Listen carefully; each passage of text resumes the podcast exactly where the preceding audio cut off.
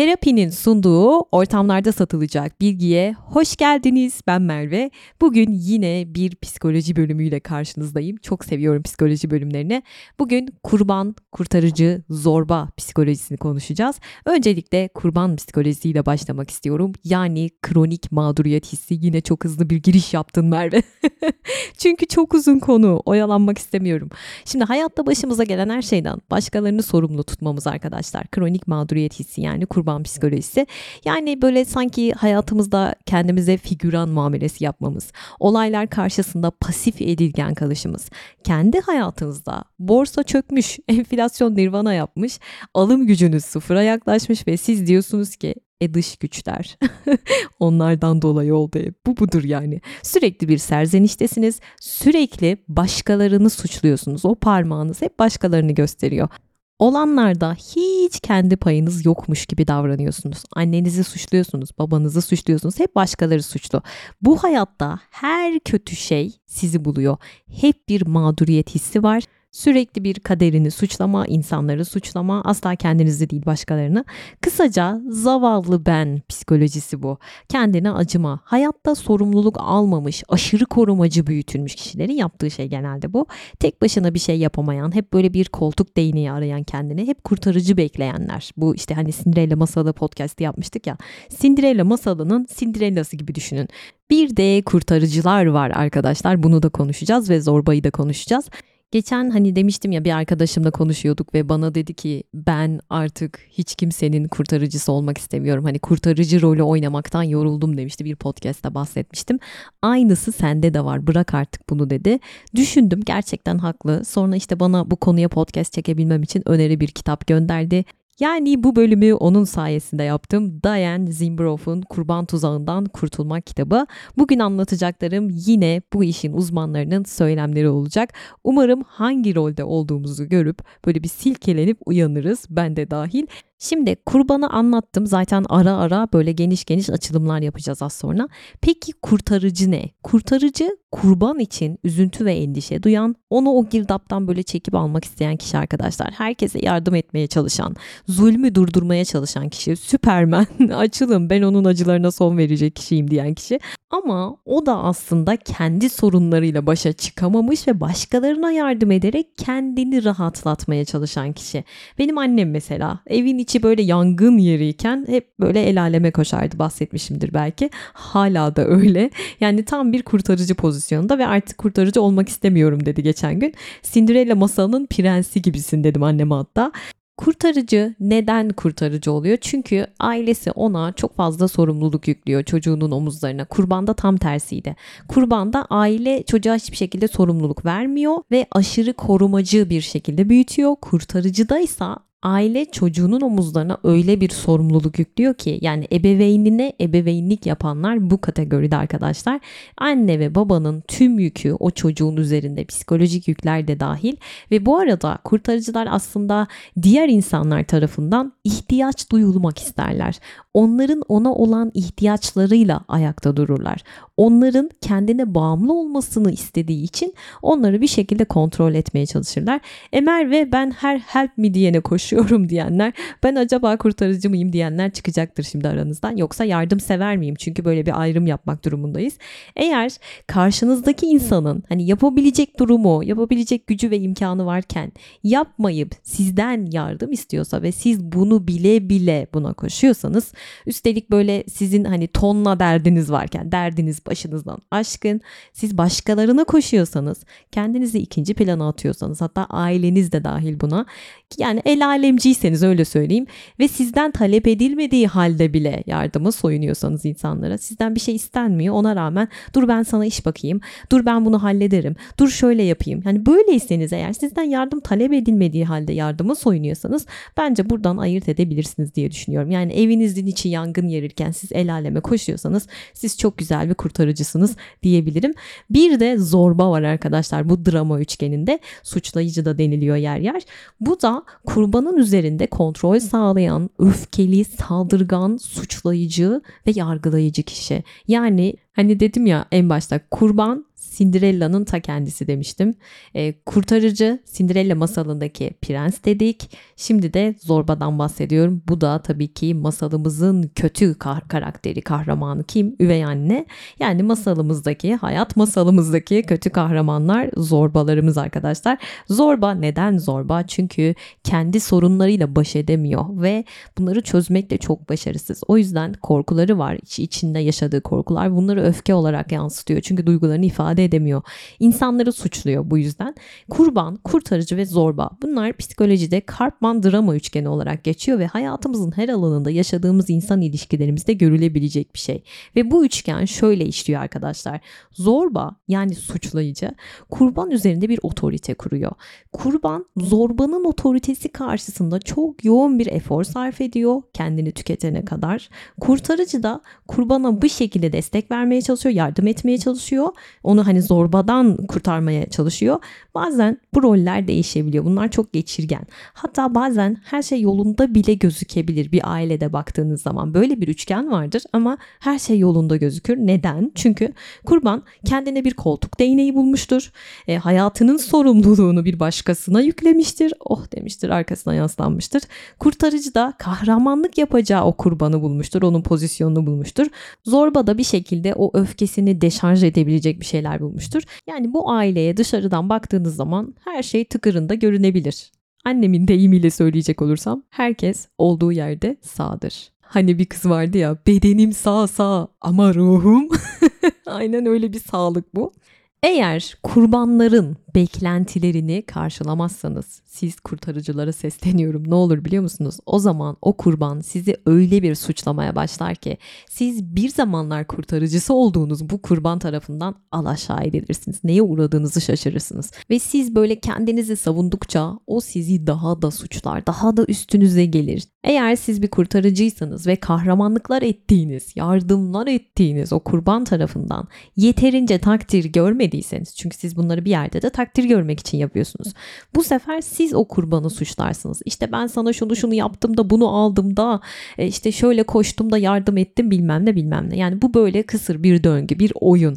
Ben bu oyunu bozarım demek lazım. Bu da şey gibi oldu. Ben Tatar Ramazan. Ben bu oyunu bozarım.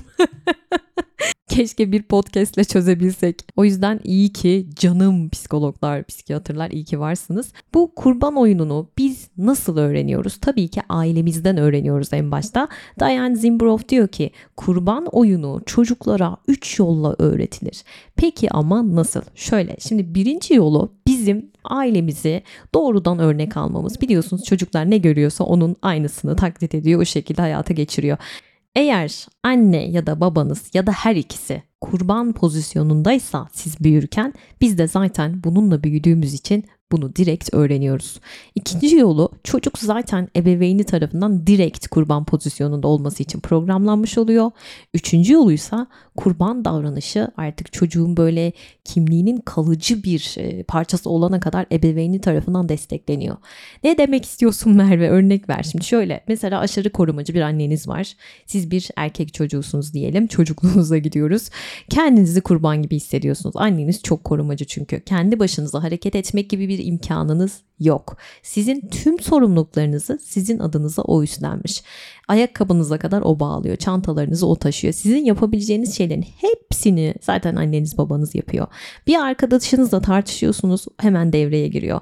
Sizi riske atacak şeyleri hep engelliyor. Siz hiçbir şey görmeden yaşıyorsunuz. Kendi hakkınızı savunamıyorsunuz. Annenize babanıza koşup ağlıyorsunuz. Çünkü onlar sizin buraya dikkat kurtarıcınız belirli yaşa kadar zaten bu doğal ama sonra hani o kurtarıcı sonra doğal değil.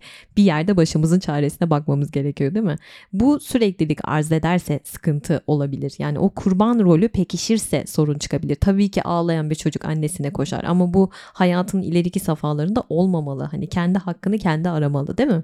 Şu an aklıma şey geldi. Hani İbrahim Tatlıses'le Yıldız Silbe'nin bir atışması vardı ya son dönem yine gündeme geldi. İbrahim Tatlıses diyor ya beni dövdüler dediğinde seni tıt elinden aldım. Hatırladınız mı?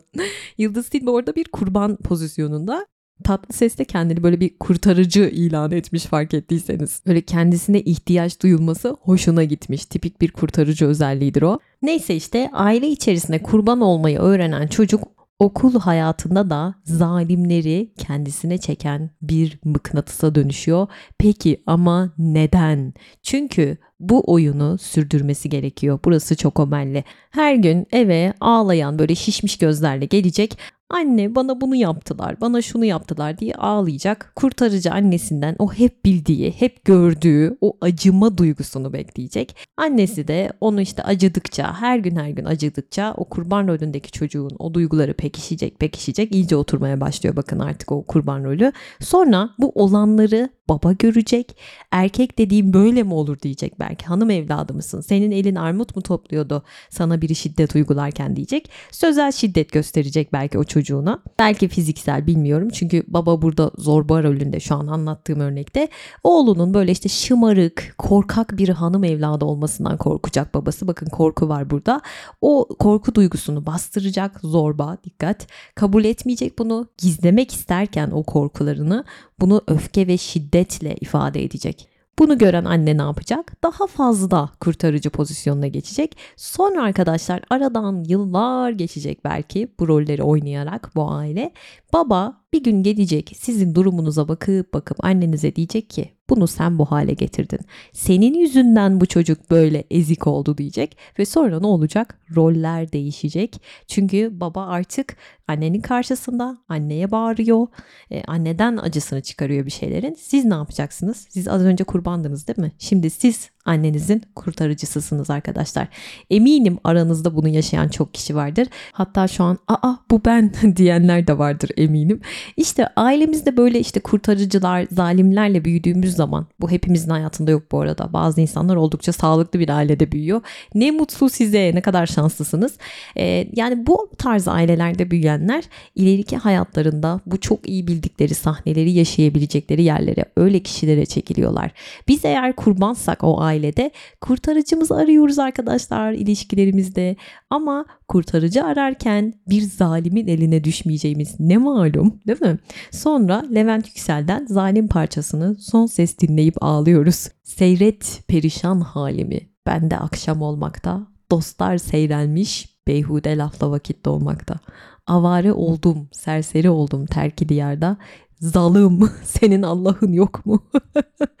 ya Sezen Aksu ne şarkı yazmış ya çok seviyorum ben bu şarkıyı. Bu podcast'te de o zaman bu şarkının son satırı için çekiyorum arkadaşlar. Hani diyor ya yağdı saçlarıma genç yaşımda lapa lapa kar. Bunu dememek için zalımları tanıyalım. Bakın bir zalim var bir de zalim var. O onun üst versiyonu. Eğer bir kurbansanız sizi kurban edecek zorbaları ve sizi mağduriyetinizden kurtaracak olan kurtarıcıyı mıknatıs gibi kendinize çekiyorsunuz ve hiç farkında olmadan bunu yapıyorsunuz. Ya da kurtarıcıysanız eğer gidip sürekli problemli insanlara çekiliyorsunuz. Yaşandı arkadaşlar tecrübe konuşuyor. Merve biz de yaşadık ve hala yaşıyoruz. Hayatımızda hep kurbanları, zorbaları çekiyoruz diyenler ya da artık benim gibi böyle kurtarıcılıktan sıkılanlar ben Tatar Ramazan, ben bu oyunu bozarım diyorsanız ne yapacağız? Tabii ki bir uzmandan, bir psikologdan destek almamız en önemlisi. Ya şimdi ben nasıl kendime gidip en uygun psikoloğu bulayım? Yani kalkayım da terapiye gideyim öyle bir zamanım mı var Merve? Dediniz duyuyorum. E bir de bütçe meselesi var diyenler. Bizim terapinimiz var. Artık bizim diyorum. Çünkü terapin uygulamasına o kadar çok sevdiniz ki harika geri dönüşler ve teşekkürler aldım. İşte Merve senin sayende çok tatlı bir psikoloğum oldu diyenler, kendimi çok iyi hissediyorum diyenler. Gerçekten çok sevindim bunun için. Terapin biliyorsunuz ki online bir terapi platformu ve bu platformda 300'e yakın uzman klinik psikolog var. 6 farklı kategoride bizlere destek oluyorlar. Çocuk, ergen, yetişkin psikolojisi, aile ve çift terapisi, cinsel terapi, terapi, sınav kaygısı artık ihtiyacınız neyse arkadaşlar.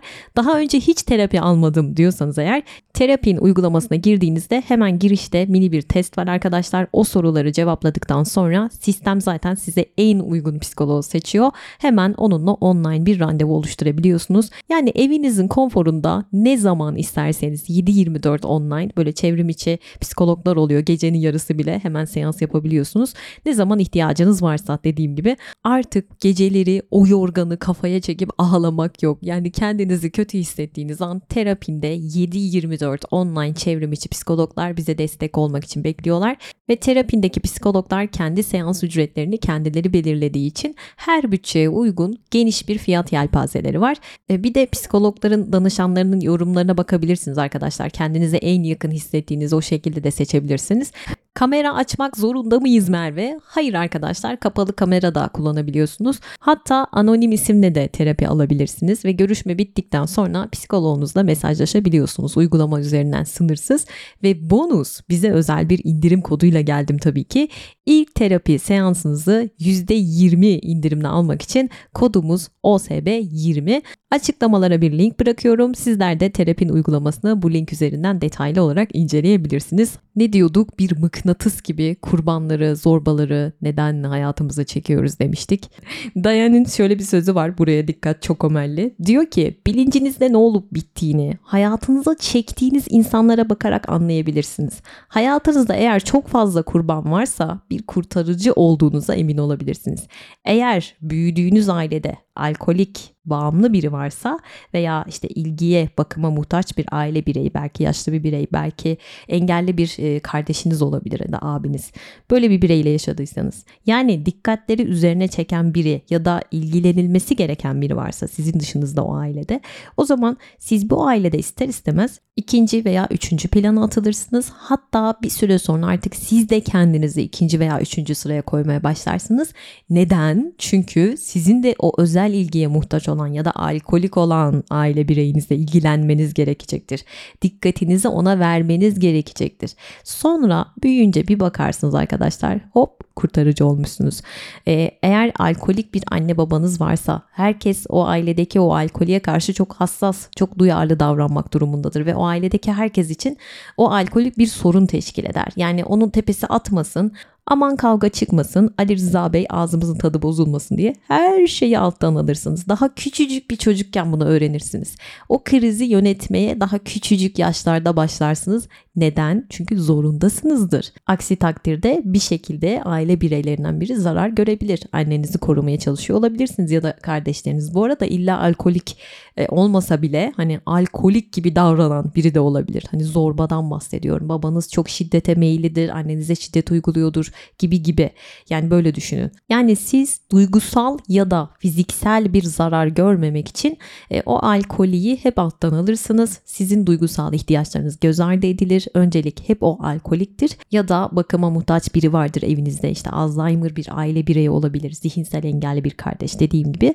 Sonra yetişkin olursunuz ve sürekli kriz çıkma ihtimali olan her şeyi düşünmek zorunda kalacağınız, çok fazla sorumlu hissettiğiniz o ilişkilerin içerisinde bulursunuz kendinizi. Babanız eğer bir alkolikse zaten tanıdığınız, zaten bildiğiniz o örüntüye yeniden koşarsınız, dönersiniz. Bunu hiç bilmeden yapıyoruz arkadaşlar. İnsanlar hayatlarında daha önce deneyimledikleri örüntüleri tekrar yaratmaya eğilimlidirler ve bence şu an çoğunuz bu dediğimi eliniz ağzınızda şaşkın bir ifadeyle dinliyorsunuz. Şimdi evlendiğiniz adamlara, kadınlara bakın. Sevdiğiniz insanları düşünün bu dediklerimden sonra. Eğer kaoslu bir ailede büyüdüyseniz siz zaten o kaosa bağımlı hale geliyorsunuz. Çünkü artık tanıdığınız örüntü bu ve bu tanıdığınız örüntüyü yani o kaosu hayatınıza çekiyorsunuz. Çok yolunda giden sakin bir ilişki bulduğunuz zaman canınız sıkılıyor çünkü siz kaosa alışkınsınız. Hep bir sonraki o kötü olayın ne zaman olacağını, onların senaryosunu yaşıyorsunuz. Çok güzel ilişkiniz var. İlişkiyi bozuyorsunuz ya. Hani bu kadar iyi olamaz ya diye ilişkinizi bozuyorsunuz. Çünkü dediğim gibi kaosa alışmış bünye. Ya da diyorsunuz ki ya biz kesin ayrılırız ya. Bu adam bu kadar iyi olamaz bu kadın. Böyle bir kafaya giriyorsunuz. Hep bir korku, hep bir endişe. Her şey iyi giderken bile korkunç, dehşet bir kaygı, huzurlu, sakin anların bile tadını çıkaramıyoruz. Çünkü neden? Hep kötüyü bekliyoruz. Hayatımızda bu var. Kötüyü bekleme, kötü senaryolar. Tıpkı o ailedeki o alkolin e, huzurlu bir akşamı mahvettiği, o berbat ettiği günler gibi değil mi bu söylediklerim? Ve böyle ailelerde büyüyenlerde ne oluyor biliyor musunuz? Yakınlık korkusu oluyor. Çünkü yakın ilişki kurdukları tek an o kaos, o kavga anıydı. O evde o kaos ve kavga anında yakınlaşılıyordu. Gerçek samimiyet diye bir şey yoktu. O yüzden yetişkin olduğumuz zaman kavga ve kaos dışında yakınlık kurmayı bilmiyoruz arkadaşlar. Böyle ailede büyüyenleri söylüyorum. E, ya da işte o adamları o kadınları hayatlarımıza çekiyoruz. Kaos yaratacak kadınları adamları. Ya da dediğim gibi düzgün bir ilişki bulduğumuz zaman aa diyoruz kaos yok olması gerekiyor. Kötü senaryolar yazıyoruz. O işi mahvediyoruz ilişkimizi. Yakınlık hissini canını yakan bir şey gibi algılayanlar da var. Hep bu yaşadıklarından dolayı. Bir de böyle bir ailede ne var biliyor musunuz? Belirsizlik var. Kimse o akşam ne yaşanacağını bilmiyor. Yani arkadaşım eve getireyim dersiniz e, korkarsınız. Ya yine annem intihar etmeye kalkarsa ya da işte babam yine içip içip bir yerlerde sızmışsa ya da işte Alzheimer babaannem sokağa çıkıp kaybolduysa. Yani o ailedeki ilgi özel olarak kimdeyse siz bunu daha iyi bilirsiniz arkadaşlar. İşlevsiz bir aile dinamiğinden bahsediyorum ve çatışmalar hep çözümsüz kalır. Akşam evde 3. Dünya Savaşı çıkar, polisler gelir, camlar kırılır, sabah kahvaltısında hiçbir şey olmamış gibi davranırlar. Süt liman, çocuk der ki ne oluyor ya? Çocuğun kafası karışır. Çocuk duygularını bastırır ve ilerideki o kompulsif davranışların sebebi de bazen bu olabiliyormuş. Çok fazla yiyerek çocuklar duygularını bastırmaya çalışırlar. İşte boğazdan mideye bastırmak bu en yaygını. Kilo sorunu olanlar buraya dikkat. Çocuk üzüldüğü zaman, hayal kırıklığına uğradığında, korktuğu zaman böyle bir aile ortamında tıka basa yiyor olabilir. Bu şekilde kendini uyuşturuyor çocuklar. Neden? Çünkü duygularıyla bağını koparma yolu bu. Yemek yemek, uyuşmak istiyor. Yani bağımlılık davranışlarımızın temelinde bunlar olabiliyor. Küçükken evet yemekle bastırıyoruz belki ama ileride neye dönüşüyor bu? Belki alkol, belki uyuşturucu bağımlılığı da olabiliyor. O duyguları hayatımız boyunca bastırmanın bir yolunu arıyoruz. İşte terapiler bu yüzden var zaten. Bir de o çocuktan ailede olan ailede kalır, dışarıya belli etme bu deniyor değil mi? Maske takması isteniyor. Rol yapması isteniyor. Hani kendileri sabah kalkıp rol yapıyorlar her şey süt liman. Çocuktan da bunu bekliyorlar. E çocuğun içinde fırtınalar kopuyor abi. Hani dışarıya çocuk sahte bir benlik yaratıyor. Bir maske takıyor. Çocuk daha ya. Bu kadar hissi bastırmanın yolu ne olacak yani? O çocuk alkol alacak hali yok. Ne yapıyor? Yiyor da. Bağımlılıkla neticelenebiliyor işte böyle şeyler. Kurtarıcıyım ben Merve ya dediyseniz şu an Kurtarıcının içinde de kurban bilinci var arkadaşlar. Kurtarıcı ailenin sorunlarını çözmenin kendi sorumluluğu olduğunu düşünen o küçük çocuk. Az önce anlattığım çocuk. Etrafındaki herkese bakıyor, yardımına koşuyor. Neden bunu yapıyor? Çünkü sen kendini kurban gibi hissetmemek için bir başka kurbanı kurtarmaya çalışıyorsun. Olay bu. Gidiyorsun hep kendinden böyle biraz daha güçsüz, daha böyle yardıma muhtaç insanları buluyorsun. İşte eş bağımlılık dediğimiz şey de böyle gelişiyor. Eş bağımlılık da şu demek belki duymuşsunuzdur. Benim kendi istek ve ihtiyaçlarım var ya hayatta hepimizin istek ve ihtiyaçları var. Bunları ben ortadan kaldırıyorum. Bir bağımlı olarak karşımdaki insanın istek ve ihtiyaçlarını karşılamaya çalışıyorum. Niye? Ben manyak mıyım? Neden toksik ilişkimi ısrarla devam ettiriyorum? Neden bizi böyle leş gibi hissettiren insanlarla o yola devam ediyoruz? Hiç merak ettiniz mi? İşte sebeplerinden biri de bu arkadaşlar. Ben onu düzeltirim umudu. Niye böyle bir umut gidiyoruz? Hayatımızı o kişiye göre şekillendiriyoruz. Seviyorum işte diyoruz. Fedakarlık yapıyorum diyorsunuz. Fedakarlık da aslında adı üstünde feda, kar. Feda ederek bir şeylerinizi kar elde etmeye çalışıyorsunuz. O kişi için hayatınızı değiştirmeniz, hep önceliğinizin o kişi olması. Ne olursa olsun o ilişkide kesin benim yüzümden oldu ya diyorsanız eğer ya da her olan biteni benim yüzümden oldu, benim eksikliğimden, benim hatalarımdan dolayı beni aldattı diyorsanız mesela mesela. Hep o kişiyi haklı çıkarmaya çalışırmış gibi bahaneler arıyorsanız. Neden böyle yapıyoruz hiç düşündünüz mü? Çünkü biz kurtarıcıyız. Bu kadar basit. Biz bir kurtarıcı olarak bu ilişkide değer görmeyi bekliyoruz. Merve benim babam alkolikti ve şu an böyle bir adamla beraberim ya da kadınla diyenler işte anneniz de alkolik olabilir. Siz aslında çocukken gücünüzün yetmediği, değiştiremediğiniz o ana babayı değiştirmek için girdiğiniz o ilişkiye belki bunu hiç düşündünüz mü? Ya da tanıdığınız, bildiğiniz şeyi sürdürmek için hayatınız boyunca yaşadığınız, deneyimlediğiniz şeyi o oyunu sürdürmek için o ilişkiye girmiş olabilirsiniz. Çünkü kaostan başka bir şey görmemişsiniz ki o evde. Yine kaosta devam etmek istiyorsunuz hayatınıza. Bu çok normal. O sizin konfor alanınız. Bunu bilmeden yapıyoruz. İşte kurban ve kurtarıcı böyle eş bağımlı hale geliyor arkadaşlar. Kurtarıcı e, kurbanı düzeltmeye çalışıyor. Bir umudu var. Kurban da kendini böyle daha çaresiz hissediyor kurtarıcısına karşı ve gitgide ne oluyor biliyor musunuz? Daha da içerliyor ve yani ona karşı bir mahcubiyet de var içerisinde. Bir öfke oluşuyor ve sonunda ne oluyor? Bir zorbaya dönüşüyor, bir zalime dönüşüyor. Bakın kurban bir zorbaya, zalime dönüşüyor. Ama zorba dediğimiz insan aslında temelde kurban gördüğünüz gibi. O bastırmış olduğu duygularını, o suçluluğunu şiddetle ve öfkeyle size geri püskürtüyor. Peki bu nasıl bir zorbalık Merve? Fiziksel olabilir, duygusal, cinsel olabilir, maddiyatını esirgeyebilir sizden. Sözlü bir şiddet, e, belki hayatınızda duymadığınız hakaretler, tehditler, iftiralar olabilir. Size kendinizi suçlu hissettirmeye çalışabilir. Büyütüp beslediğiniz o yılanın günün birinde sizi sokacağınızı tabii ki düşünmemiştiniz. Çocukken hiç kimse tarafından sevilmediğini düşünen o kurban rolündeki çocuklar da ileride zorbaya dönüşebiliyor arkadaşlar. Çünkü o kurban duygusunun çaresizliğinden içinden kaçması gerekiyor. O yüzden zorba olmayı seçebiliyor. Şimdi size soruyorum. Hayatınızda çok fazla kurban oldu mu arkadaşlar? Eğer olduysa siz kurtarıcının ta kendisisiniz. Geçen gün bir arkadaşım bana dedi ki bu kurtarıcı rolüm için. Çünkü insanlar batan bir gemiyle gelip senin teknene binmek istiyorlar Merve dedi. Çok doğru bence imza, kaşı, mühür. Kurbanlar arkadaşlar kendilerini çaresiz ve kontrolsüz hissettikçe bir bağımlılık batağına düşebiliyor olabilir dedim. Tekrar ediyorum. Kurbanlar kendilerini çaresiz ve kontrolsüz hissettikçe bağımlılık batağına düşebiliyor dedim arkadaşlar. Aa ben alkolik değilim tamam demeyin arkadaşlar. Neyde ifrata kaçtığınıza bakın hayatınızda. Belki seks yapmadan duramıyorsunuz. Seks bağımlısı da olabilirsiniz. İlla alkol diye görmeyin. Sigara olur, alkol olur, kumar olur. Belki yeme bağımlısısınız. Belki alışveriş bağımlısısınız. Hayatın kontrolünü kaybedenler alışkanlıklarının da kontrolünü kaybediyor bir noktadan sonra. Sadece bağımlılar değil, kompulsif davranışlar olanlar da bir şekilde o kontrolü elinden kaçırmış olabiliyor. Mesela seks bağımlıları aynı uyuşturucu bağımlıları gibi.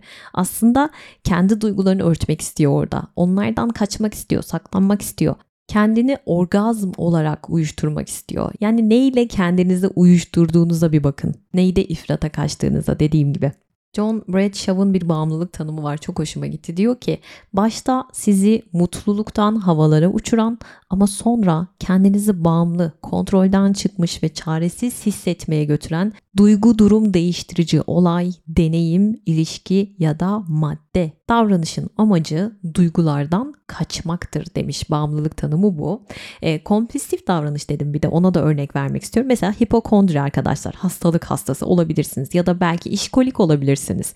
Bir kurban aslında şuna benziyor. Kar fırtınasında donan bir adamın paltosuna sarılması gibi arkadaşlar. Kurbanlar kendilerini yaralayan şeylere tutunarak beslenirler. Şimdi bu kurbanı biraz daha açmak istiyorum, detaylandırmak istiyorum. Şöyle, hedefinize ulaşmadan pes eder misiniz arkadaşlar? Bunun bir cevabını verelim. İşte okulu yarın bırakabilirsiniz mesela. Ya da atıyorum yarın çok önemli bir görüşmeniz var ve o akşam böyle zil zuruna sarhoş olacak kadar içer misiniz? Kendinizi kaybetmeye hazır mısınız sürekli? Böyle kendi kendinizin düşmanı gibi misiniz? Yani kendi kendinizi sabote ettiğinizi fark ediyor musunuz zaman zaman? Sizi yenilgiye uğratan kişinin aslında kendiniz olduğunuzu. Psişemiz bazen kurban kişiliğimiz için hastalık bile yaratabiliyormuş. Mesela çok önemli bir sınava gireceksiniz. Bir anda başınız ağrımaya başlıyor. Sınavlarınızın iyi geçmemesi için bahane hazırlanıyor aslında orada. Ya da işte alerjiniz tutuyor falan. Yani mutlaka başınıza bir şeyler geliyor. Ya da sürekli geç kalacak bir durum oluşturuyorsunuz kendinize. Ay hep geç kalıyorum ya. Hay aksi. Her zaman bahanelerim var. ben sürekli geç kalıyorum ve sana diyorum ki ya sen de hep erken geliyorsun ya. Bakın buraya dikkat. Suçu kime attım arkadaşlar? Size attım değil mi? Çünkü bir kurban daima karşı tarafı suçlar kendini değil. Kurtarıcı tam tersi. Ay kesin benim yüzümden oldu. Hayatınızda güç sizde olmazsa hayatınızda kötü giden şeyler için kimi suçlarsınız? Milleti suçlarsınız değil mi? İşte bir kurbanın mantığı bu şekilde çalışıyor. Ya da sürekli sen olmasaydın yavrum ben şunu şunu yapardım. Belki aya çıkardım diyen analarımız babalarımız. Bütün kurbanlar aslında zayıf görünmez arkadaşlar. Dışarıdan çok güçlü görünmeye çalışanlar da vardır. Böyle bir bakarsınız işte doktordur, iş adamıdır. Ne şanlı ne şöhretli insanlardır. Yani şey diye düşünmeyin. Kurban böyle çok ezik bir profil çiziyor. Hiç alakası yok. Bunun statüsü yok arkadaşlar. Çok güzel kendilerini kamufle edebilirler. Hani bazen böyle kazık kadar olmuş insanlar hala annesini babasını suçlar. Hani öyle insanlar vardır. Sürekli işte annem bana bunu yapmıştı, babam da bunu yapmıştı. Yani bir kurbanı dinlerken aslında şey dersiniz. Ya ne kadar kötü talihli biriymiş. Hiç bu kadar kötü talihli biri görmemiştim. Ay bütün şanssızlıklar da onun başına gelmiş dersiniz. Hayatta bütün aksilikler onu bulmuştur. Ne biçim anası varmış, ne biçim babası varmış. Nasıl bir aileye doğmuş sevgililerinin hepsi çok kötüymüş. Hep kazık yemiş. Girdiği işlerde aslında çok iyi bir çalışanmış ama ona kötülük yapmışlar. O aslında çok iyi çalışıyormuş. Hiç hak etmediği muamelelerle karşılaşmış hayatı boyunca. Ya bir de arkadaşlar ellerinden bunu alsanız ne bileyim kötü anası babası var ya sürekli suçladı. Kendilerini daha kötü hissederler. Çünkü ne olacak? Kurban olmayı kaybedecekler. Yani aile düzelse ne kalacak elinde? Hiçbir şey. Ve kurban hisseden kişiler e, sokak hayvanlarına karşı daha daha duyarlı olabiliyorlarmış arkadaşlar. Özellikle de işte yaralı, kimsesiz sokak hayvanları terk edilmiş olabilir. Çünkü onları kendilerine yakın hissediyorlarmış. Onları kurtarmak isteyebiliyorlarmış. Bir de kurbanlara böyle yakından baktığınız zaman hayatlarında şunu görürsünüz. Kendi kendilerine engeller yaratırlar. Sonra da bu engelleri nasıl zorluklarla aştıklarını böyle ballandıra ballandıra anlatırlar size. Bir de dediğim gibi kurbanlar acıma duygusunu sevgi olarak algılayabiliyorlar ve dillerinden düşmeyen bir kelime özellikle de çocukken kimse beni sevmiyor bu cümledir ve maalesef intihara meyilli olabilirler ama ölmek için değil kurtarılmak için. Şimdi kurtarıcıları detaylandıracak olursak eğer sorunlu bir çiftin çocuğuysanız işte anne ve babanız sizi büyütürken işte evliliğini kurtarmak için sizi yaptıysa ya da işte öncesinde sizi yaptıysa veya sizden dolayı sizi bahane ederek ayrılmamışlarsa ve siz o evlilikte hep böyle bir ara bulucu pozisyonundaysanız kurtarıcı olmanız çok normal. Kurtarıcılar kendilerini suçlu hissedenlerdir arkadaşlar. Kurbanla farkı budur. Kurban başkalarını suçlar, anasını babasını bilmem kimi suçlar. Kurtarıcı da hep hep kendisini suçlar. Artık kendimizi suçlamayı bırakalım diye bu bölümü çekiyorum. İtiraf.com Evet, şu an kendimi babam ve oğlum filminde hani Çetin Tekindor'un böyle yakasını bağrını yırttığı bir sahne vardı. Benim yüzümden benim yüzümden diye tarlaya koştuğu sahne geldi aklıma. Ben de o sahnedeki Hümeyra. Aç bakayım kollarını Hüseyin Efendi. Bu podcast'te yetkin dikinciler bence. Hüseyin Efendi'yi yani kurtarıcıyı yıkıp geçecek umarım. Bu arada o sahnede çok ağlamıştım ya. Nasıl bir oyunculuktu. Sinema tarihimizin en can alıcı sahnelerinden biriydi bence. Yine burnumun direği sızladı. Duraydım burada açaydım kollarımı. Bunu demeyi bırakalım artık ya. Gelin bir sarılalım arkadaşlar. Kurtarıcılar herkes ona muhtaç olsun diye ailedekileri kurtarır, ortalığı yatıştırır. Bu yüzden de genelde ailede ikili oynarlar. Herkese duymak istedikleri şeyleri söylerler. İşte öfkeyi başka yere çevirmeye çalışırlar. Kimse kızmasın diye çabalarlar. Evde kavga çıkmasın diye uğraşırlar. Ortalık yatıştırıcı kişidir. İşte alkolik ailelerde her zaman göreve hazır olan kişidir kurtarıcılar. Alkolik ailelerde kurban rolünü bir türevi oynanır arkadaşlar. Ailede baba sıklıkla alkoliktir. Yani kurban ve zorbadır. Artık kim alkolikse o ailede ben baba dedim ama siz daha iyi bilirsiniz. Anne babaya yardım etmeye çalışır ama aslında onun e, içki içmesini kolaylaştırır anne. Onun açıklarını kapatır. E, ona içki parası bile verebilir ve çocuklara hiçbir şey yokmuş gibi davranır. Hani böyle aa her şey süt liman gibi. Ama anne babanın tepesi atmasın diye sürekli tetiktedir. Bunu hissedersiniz. Yani onun için ortalığı yatıştırır ailedeki. İşte anne orada bir kurtarıcı pozisyonda. Buna duygusal kurtarıcılık diyoruz bu annenin yaptığına. Alkolik içmeye başladığı zaman genellikle bu kurtarıcıyı yani anneyi suçlar. Sonra çocuklar annesini kurtarmaya çalışır. Araya girer ve derken onlar da kurtarıcı olur. İşte bu döngü böyle arkadaşlar. Nesilden nesile aktarılıyor bir şekilde. O zaman size şunu sorayım. Sizi aileniz mi büyüttü yoksa hayır abi ben kendi kendimi büyüttüm mü diyorsunuz? Ben anneme babama annelik babalık yaptım mı diyorsunuz? Sizinle yeterince ilgilendiler mi yoksa ihmal mi edildiğinizi düşünüyorsunuz? Hatta şu soruyu da sorayım. Birilerinden kolayca yardım isteyebilir misiniz arkadaşlar yakınlarınızdan? Ben hayatım boyunca hiç kimseden bırakın yardımı yani borç bile istememişimdir bunu fark ettim.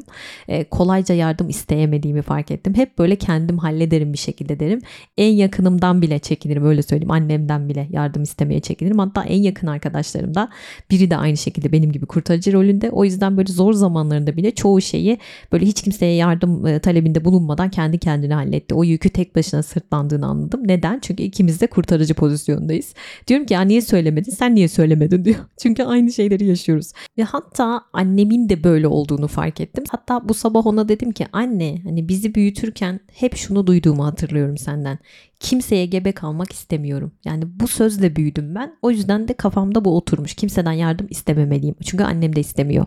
Ben bu sözleri duyarak büyüdüm ve annemde de zaten alma verme dengesi yoktu. Hep böyle kontrolsüzce verir fedakarlık yapardı ve hiçbir şekilde almazdı. E şimdi pişman ama neye yarar yani yıllardan sonra. Ama yani yine böyle bir durum olursa bence yine yapamaz. Çünkü o kadar alışmış ki böyle birilerine koşmaya, hep böyle verici olmaya. O yüzden boşluğa düşer.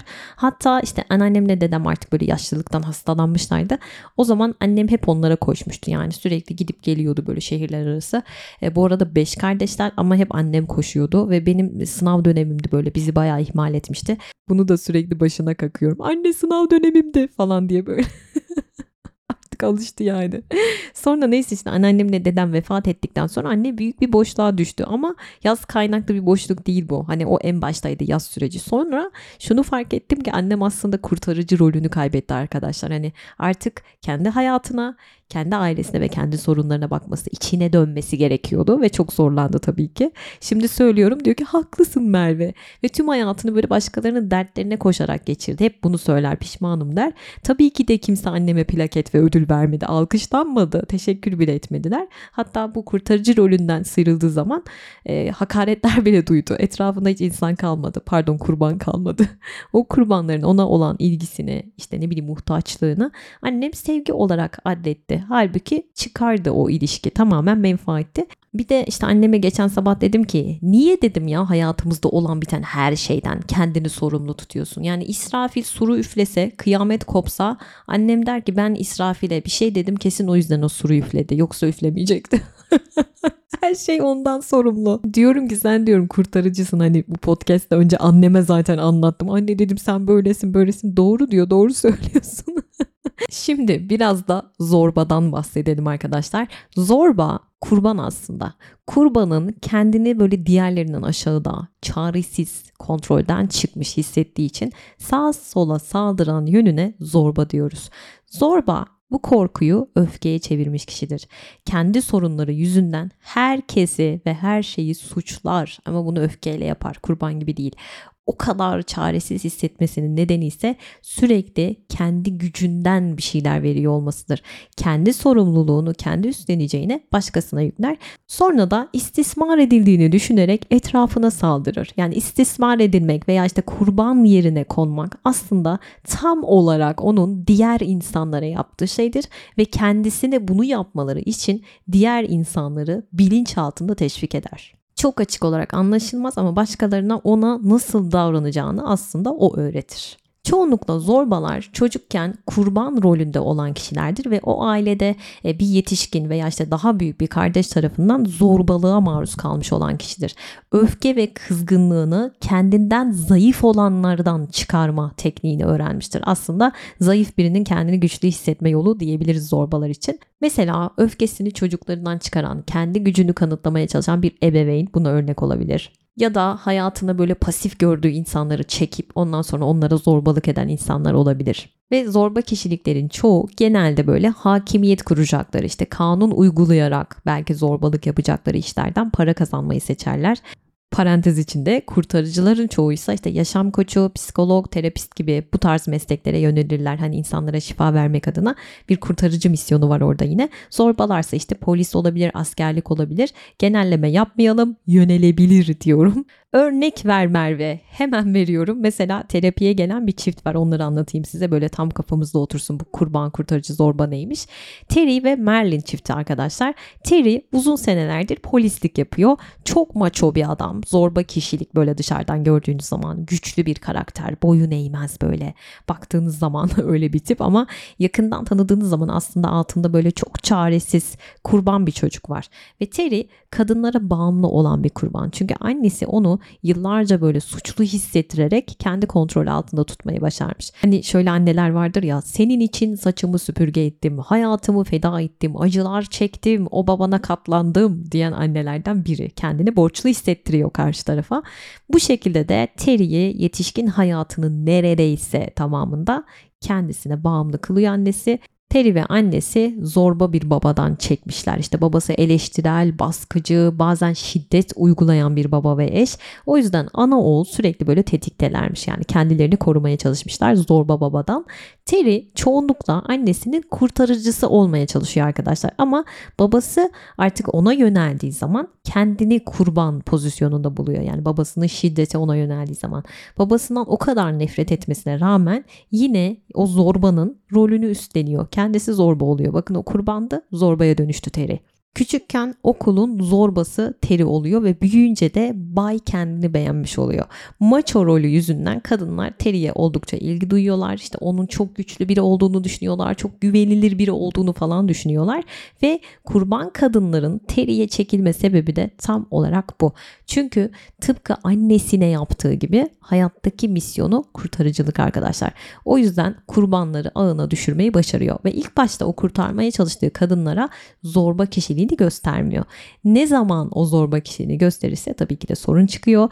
Terry ile Merlin ilk tanıştığı dönem zaten kurban üçgenine yoğun bir şekilde saplanmış kalmışlar. Şimdi şöyle o sıralar yani ilk tanıştıkları zamanlar Terry ilk eşinden boşanmış bir enkaz halinde ihanete uğramış. Gidecek bir yeri yok, evi yok. Merlin de ona kurtarıcılık yapıyor. Gel diyor bizim evde kal diyor. İşte sevgisini veriyor, çamaşırlarını yıkıyor. Günlerce onun için bir daire arıyor. Neden? Çünkü Merlin bir kurtarıcı arkadaşlar. Kurtarıcıların en büyük ihtiyacı ihtiyaç duyulmak ve Merlin zafer duygusu yaşıyor. Terry artık onun bir prensi, beyaz atlı bir prens derken işte aşık oluyorlar, evleniyorlar ve Merlin'in misyonu evlenince otomatikman tamamlanıyor. Hani kurtarıcı misyonu tamamlanıyor ve var olma sebebi aniden yok oluyor ve roller burada değişmeye başlıyor. Terry'nin artık ona ihtiyacı kalmıyor ve bunun kalmadığını hissedince Merlin kurtarıcı rolünden kurbana geçiş yapıyor. Hani dedim ya geçişler oluyor diye. Ve Terry gece yarılarına kadar çalışıyor evde olmuyor. Merlin gitgide Terry'den uzaklaşıyor ve Terry kendini böyle terk edilmiş hissetmeye başlıyor ve o duygunun ağırlığıyla bakın bir duygu var içerisinde öfke var. Bunların ağırlığıyla bunları ifade edemiyor. Zorba rolüne geçiş yapıyor Terry ona zorbalık yaptıkça artık yatak odasında da Merlin ondan uzaklaşmaya başlıyor ve Terry öfkesini artık Merlin'in çocuklarından çıkarmaya başlıyor. Onlara hakaretler ediyor. Buradaki nüans şu zorbanın dışarıdan görünen o sert yüzünün altında bir kurban yatıyor arkadaşlar. Ve kurtarıcının dışarıdan görünen ben her şeyi hallederim halinin altında da bir kurban yatıyor. Bu roller başkalarının zayıflığından güç almak için yapılan teşebbüsler arkadaşlar. Bu üçgendeki herkes başkalarının zayıflığından simbiyotik bir şekilde besleniyor gördüğünüz gibi. Terry kendisini boğan o zayıflık duygusundan kaçabilmek için zorbalık yapıyor, bir güç arayışına giriyor. Şimdi burada bir parantez açayım. Hani en başta şey dedim ya kurban rolünde olan bir çocuk işte eve geldiği zaman okulda işte ona nasıl zorbalıklar yapıldığını anlatıp gider annesine ağlar demiştim. Ebeveynlerinden onu kurtarmasını bekler demiştim ya. Zorba ise okuldan eve geldiği zaman okuldaki çocukları nasıl dövdüğünü, onlara nasıl zulmettiğini anlatır ailesine büyük bir gururla. Ve kurtarıcı olan çocuklar da bugün arkadaşımı dövüyorlardı ben araya girdim falan der. Onu kurtardım der. Kurtarıcı dünyadaki tüm mağdurları kurtarmak ister. Şimdi zorba çocuk gücü hakimiyet kurmakla ve kontrol sağlamakla karıştırır. Kurtarıcı çocuk sevgiyi acımayla karıştırır dedik. Terry'nin hikayesine dönecek olursak Terry doğmadan önce annesi ilk bebeğini kaybediyor ve o çocuğunun yerine koyabilmek için hemen akabinde Terry'i doğuruyor ama o çocuğunun yerini dolduramıyor bir türlü ve bunu da maalesef Terry'e hissettiriyor. Terry hep böyle annesinin sevgisi için çabalıyor.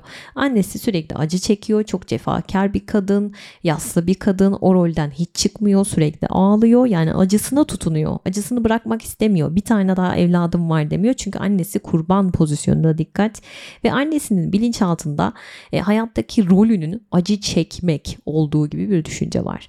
Terry de daha ufacıkken annesinin sevgisini kazanmasının tek yolunun acıma ve acı çekme olduğu sonucuna varıyor arkadaşlar. Böylece ne oluyor? Annesinin sevgisine kavuşabilmek için ona kendisine acıyacağı durumlar yaratmaya başlıyor. Burası çok önemli. Terry babasına sataşıyor. Onu kızdırıyor. Babası onu dövdükçe annesi ona acıyor ve annesi onu kurtarıyor. Bakın böyle pozisyonlar yaratıyor. Terry için artık bu annesinden sevgi görmenin tek yolu arkadaşlar. Annesinin ona acıması. Hani bazı çocuk düşer kendini yaralar sürekli kasıtlı bilerek yapar. Niye? İşte sevilmesinin tek yolu budur mesela ve bu örüntüyü alıp yetişkin hayatına taşıyor Terry. İlk eşinin kendisine en yakın arkadaşıyla aldattığını öğreniyor ve o zamanlar arkadaşı olan kurtarıcı olan Merlin'e koşuyor. O zamanlar arkadaşlar Merlin de ona acıyor arkadaşlar. Burada Terry dediğim gibi bir kurban. Merlin ise kurtarıcı. Merlin ona acıdı, yardım etti, evlendiler ve Terry acımayla sevgiyi karıştırdı buraya dikkat ve aralarında biri kurban biri kurtarıcı değil mi? Bu ilişki başladı. İnsanlar böyle dev bir mıknatıs gibi aslında bilinçaltında neye ihtiyaç duyuyorlarsa o kişileri onları hayatlarına çekiyorlar ve Terry'nin tek bildiği sevgi ve ilgi gösterme yolu neydi az önce söyledik acımak değil mi? Birinin acı çekmesi. Çünkü normalde hissedemediği o şefkat duygusunu bu şekilde gösterebiliyor. Derken Merlin bir trafik kazası geçiriyor bir mıknatıs gibi çekiyor derken bunu kastettim. Merlin'in istediği şey ilgi e, o ilgisini bu şekilde temin ediyor. Yani başına bir tür işler getiriyor anlatabildim mi? O ilgiyi alabilmek için. Bu bir kısır döngü arkadaşlar. Bu insanlar drama bağlıdır. Yani bu toksik ilişkiyi, bu dramı yakınlıkla karıştırıyorlar çünkü. Çünkü dediğim gibi ailelerinde bunu gördükleri için bunu devam ettiriyorlar. Bu bir oyun. Yıkıcı bir ilişki onlarda bağımlılık yaratabiliyor. Hani bazen öyle çiftler görürsünüz ki böyle birbirlerine vermedikleri zarar kalmaz. Edilmedik hakaret, kırılmadık kapı kalmaz o evde. Ama yine de kopamazlar. Çünkü bu bir bağımlılık. Yani bu üçgene hangi pozisyonda katılmış olduğunuzun bir önemi yok. Yani eninde sonunda bütün pozisyonları deneyimlemiş olabiliyorsunuz. Mesela başka bir vaka örneği vereyim size. Marty adında oldukça başarılı bir iş kadını var. Sarışın, hoş bir kadın. Kilo problemi var arkadaşlar. Kilo vermekte çok zorlanıyor ve verdiği kiloda bir türlü kalamıyor. Ve bu kadını tanısanız kurban rolünde olacak en son kişi dersiniz diyor terapist. Çünkü o kadar özgüvenli ki dışarıdan o kadar mutlu o kadar neşeli. Halbuki bir maske. Bu maskenin ardında ne var? Çok düşük özgüvenli bir kadın var. Sürekli başkalarının onayına muhtaç olan gerçekten kim olduğunu saklamak için devamlı böyle insanları güldürüp eğlendirmeye çalışan bir kadın. Terapist de diyor ki bir gün işler çok iyi olduğu zaman çok tedirgin oluyorum diyor. Dikkat. İşler çok iyi olduğu zaman hayatım çok yolunda gittiği zaman tedirgin oluyorum diyor. Bazen böyle hissederiz ya her an kötü bir şey olacakmış gibi korkuyorum diyor. İşte bu kurban yani alkolik ailelerden gelenlerin, kurbanların endişe duyduğu şeylerden biri. Verdiği tepkiler böyle olabiliyor ve Marty yakınlık kurmakta çok zorlanan birisi. Çünkü ailesinde yakınlık kurmanın tek yolu kavga etmek arkadaşlar. Çocukluğunda hep anne ve babasının kavgalarına e, izleyici olmuş, şahit olmuş ve kendi ebeveyni olmuş bir çocuk. Babası zorba, annesine hep zulmediyor ve çoğu gecelerinin karakolda bittiğini söylüyor. Üstelik anneleri böyle işte çocuklar e, korkup polisi çağırdı diye çocukları suçluyor. Ne gerek vardı diyor. Biz aramızda babanızla hallederdik diyor. Ve kurtarıcı rolündeki bu çocuklar anneleri böyle söylediği için o noktada kurban gibi hissedebiliyor. Yani savaş içinde bir anne baba var ortada. Bitmeyen bir şiddet, bitmeyen bir kavga var. Ve bu savaşın sebebi ne? Şu her kurban ailesinde var olan bu savaşın altyapısına yatan sebep kendilerini çaresiz ve yetersiz hissettiği için birbirini suçlayan iki kurban arkadaşlar. Bu ailede anne de baba da alkolik bir aile geçmişinden geliyor. İkisi de kurban, ikisi de birbirini suçluyor. Ve bu 39 yıl sürmüş toksik ilişkiye bakar mısınız? Marty de bu çiftin evlilik öncesi beraberliğinden oluyor. Annesi Marty'ye hamile kalıyor ve bu sebepten dolayı evleniyorlar. O yüzden hep böyle kendisini istenmeyen bütün sorunların kaynağı gibi görüyor.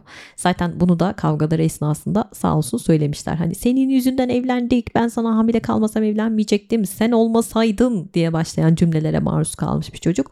O suçlulukla büyütülmüş bir çocuk. Bu arada Marty 35 yaşında ve asla çocuk yapıp evlenmek istemiyor. Çünkü bu yaşadıkları aslında onu bu noktaya getirmiş. Ona böyle hep bir yük gibi davranılmış, suçlu hissettirilmiş ve çocuk dediğin işte beladan başka bir şey değil demiş ailesi. Bu sözlerle büyümüş ve küçükken o bastırdığı öfke, o duygular yemek yiyerek bunları bastırmaya çalışmış. Altta yatan o öfkeyle yüzleşmek yerine espri yeteneğini kullanıyor. Her şey böyle gülüp geçmeyi öğrendiğini söylüyor. Babası acısını dindirmek için nasıl alkole sığındıysa bastırırsa o da öfkesini yemek yiyerek bastıranlardan. Bu arada diğer kardeşleri de uyuşturucu ve alkol bağımlısı yani çocuklarda bağımlılık problemi var. Acıyı, öfkeyi, suçluluk duygularını bastırabilmek için tek öğrendikleri yol bu çünkü. Marty işte acısını ve öfkesini dindirebilmek için çocukken yedikçe yiyor yani yemeğe sarılıyor ve şişmanladıkça diğer çocuklardan zorbalık görüyor, dalga geçiyorlar. Yani bir kurban pozisyonunda sonra eve geliyor annesine ağlıyor. Hani ağlıyordum ki diyor annem bana acısın da sevgi göstersin diye. Acımayı sevgi olarak kodluyor kafasında dikkat. Ve kurban rolündeki çocuklar maalesef en çok taciz edilen çocuklarmış arkadaşlar. Dilimde varmıyor yani bu çirkinliği söylemeye ama ebeveynler var aramızda o yüzden önemli olduğunu düşünüyorum. Den böyle çünkü çocuk yani normal sağlıklı bir sevgiyi bilmiyor. O kadar mahrum kalmış ki o kadar bilmiyor ki sevginin ne olduğunu gerçek sevginin bir tacizci ile karşılaştığı zaman çocuğun o sevilme zaafı var ya o su yüzüne çıkıyor. E çocuk da yani anne babasına o kadar yabancılaşıyor ki başına gelenleri anlatamıyor, aktaramıyor. Ve Marty de maalesef böyle bir olay yaşamış dedesi tarafından cinsel e, tacizde bulunmuş dedesi ve diyor ki onu hayatımdaki tek gerçek yakınlık zannettim. Hani sevgi zannettim. Hayatımda ilk defa sevildiğimi zannettim diyor. Çok acı ya yani ve bu senelerce devam ediyor. Tıpkı annesi gibi kurban rolünde ve bu tacize göz yumuyor. Kimselere anlatamıyor.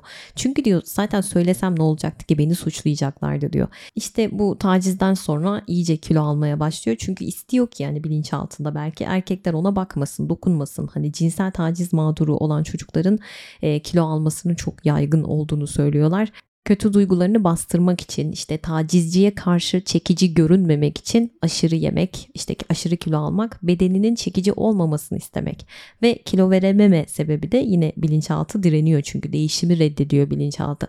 Çünkü o zamana kadar bu işe yaramış. Yani bunun çözümünü kaybetmek istemiyor bilinçaltı ve bilinçaltı zihnimiz aslında bir bilgisayar gibi. Kullanan kişi onu değiştirinceye kadar eski bilgiyi kullanmaya devam ediyor. Bu arada ne kadar uzun konuşmuşum ya. Bence biraz da olsa anlatabildiğimi düşünüyorum. Hani bu üçgeni belki yüzde birini anlatmışımdır. Bu lebi derya bir konu. O zaman size de şunu sorayım. Kurban mısınız? Kurtarıcı mı yoksa zorba mı? Bu hikayede siz hangisiydiniz? Bana Instagram'dan yazabilirsiniz. Adresim açıklamalarda olacak. Instagram'a testler de koyacağım arkadaşlar bu konuyla alakalı daha iyi anlayabilelim diye hangisi olduğumuzu. Eğer bir uzmandan destek almak isterseniz tabii ki Terapin var. Online psikoloji platformumuz OSB takipçileri çok sevdi bu uygulamayı. Terapi enginarın kabuklarını soymak gibidir. Dış kabuklarını soydukça uğraşmanız gereken yeni yeni katmanlar ortaya çıkar. Yaprakları dikenli olabilir ve bütün katmanları soyduktan sonra enginarın kalbine yani gerçekten olduğunuz kişiye ulaşırsınız. Terapinin sunduğu ortamlarda satılacak bilginin sonuna geldik arkadaşlar. OSB20 koduyla terapinde %20 indirim var bize özel. Bundan da faydalanmayı unutmayın. Kendinize iyi bakın. Haftaya tekrar görüşeceğiz. Hoşçakalın. Bay bay.